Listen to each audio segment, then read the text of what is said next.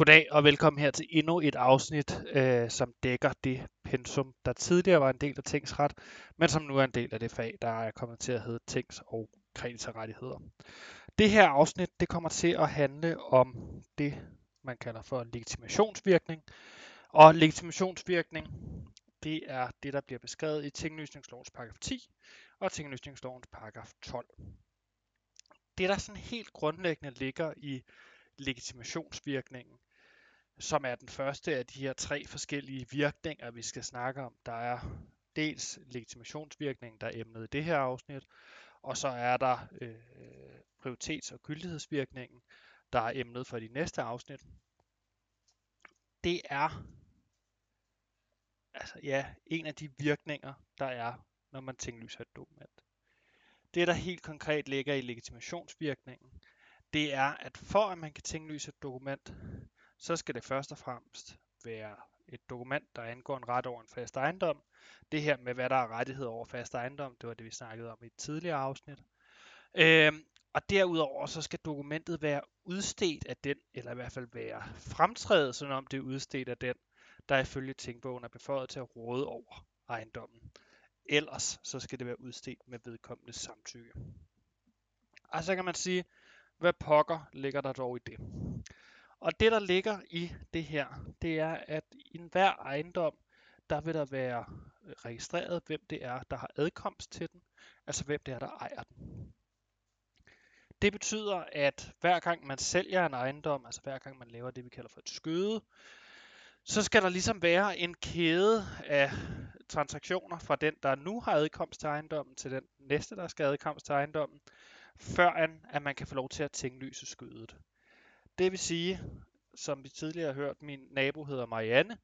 Jeg kan ikke sælge hendes ejendom, fordi jeg hedder ikke Marianne, øh, og derfor kan jeg ikke lave et skyde, hvor jeg skriver mig under som Marianne. Øh, og på tilsvarende vis, så kan Marianne heller ikke sælge min ejendom, fordi jamen, hun er heller ikke beføjet til at råde over min ejendom. Altså, det der ligger i legitimationsvirkning er, at man kan kun råde over, og man kan kun få tinglyst ting på ejendommen, hvor man er berettiget til at råde. Øh, det samme gør sig gældende i forhold til pantebreve. Altså et pantebrev, der kan debitor kun være den, der har adkomst til ejendommen. Altså jeg kan ikke give andre mennesker pant øh, i andre menneskers huse. Jeg kan selvfølgelig give min egen bank pant i mit hus, men jeg kan altså ikke give eksempelvis min bank pant i Mariannes hus. Det ville jo være helt fuldstændig håbløst, hvis man kunne det. Og det er altså en af de ting, som den her legitimationsvirkning gør op for. Den gør, at man skal fremstå som berettiget ifølge tænkbogen, før at man kan få noget tinglyst. Det er ikke altid, at ting bliver tinglyst med ens øh, hvad skal vi kalde det, altså ens øh, sådan store glæde, eller til ens store glæde.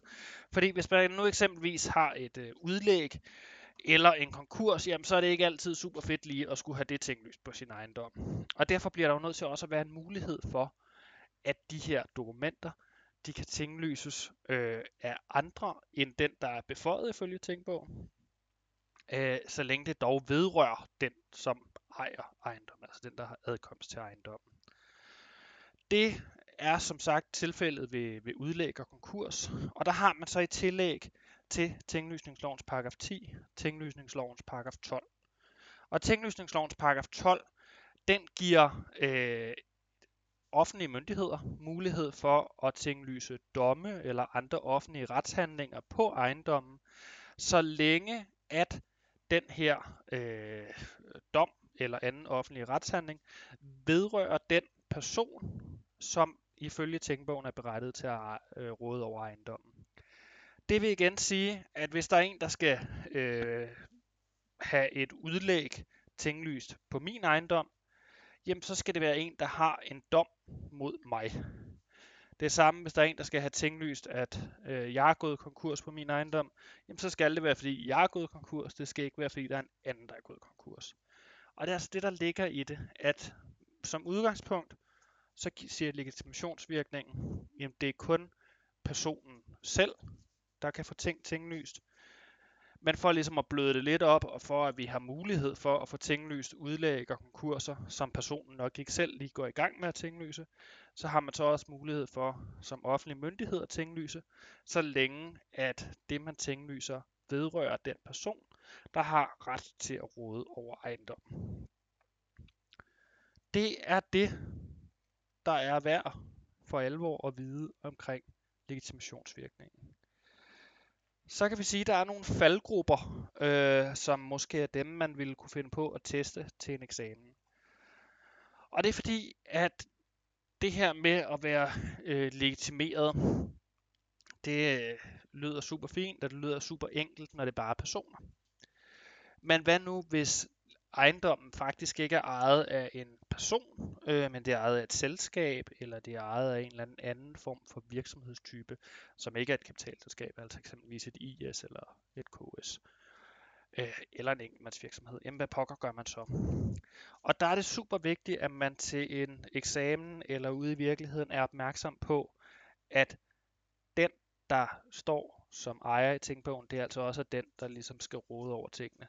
Så hvis nu, at der står, at ejendommen er ejet af, øh, lad os sige, øh, Saxe Learning øh, APS, eller Curriculi, Curriculi undskyld, APS, jamen altså, så kan øh, Mathias Saxe ikke bare råde, med mindre jeg råder som øh, direktør for Saxe Learning, og på samme vis, så Karl Johan, øh, han kan heller ikke bare råde over det, som Curriculi ejer, medmindre det er klart, at han råder som direktør i Curriculi.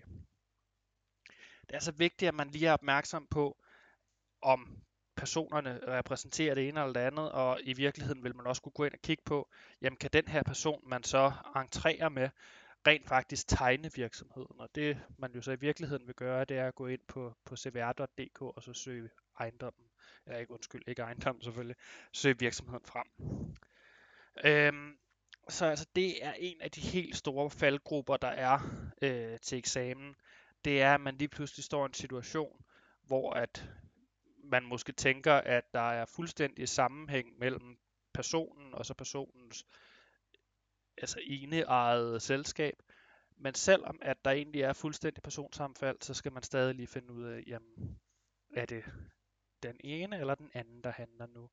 Lidt ligesom det var relevant dengang vi snakkede om tinglysningslovens paragraf 37 og 38, altså hvad er det, der er omfattet af, af en ret over fast ejendom, øh, hvad der er omfattet af pantet, øh, kalder vi det også.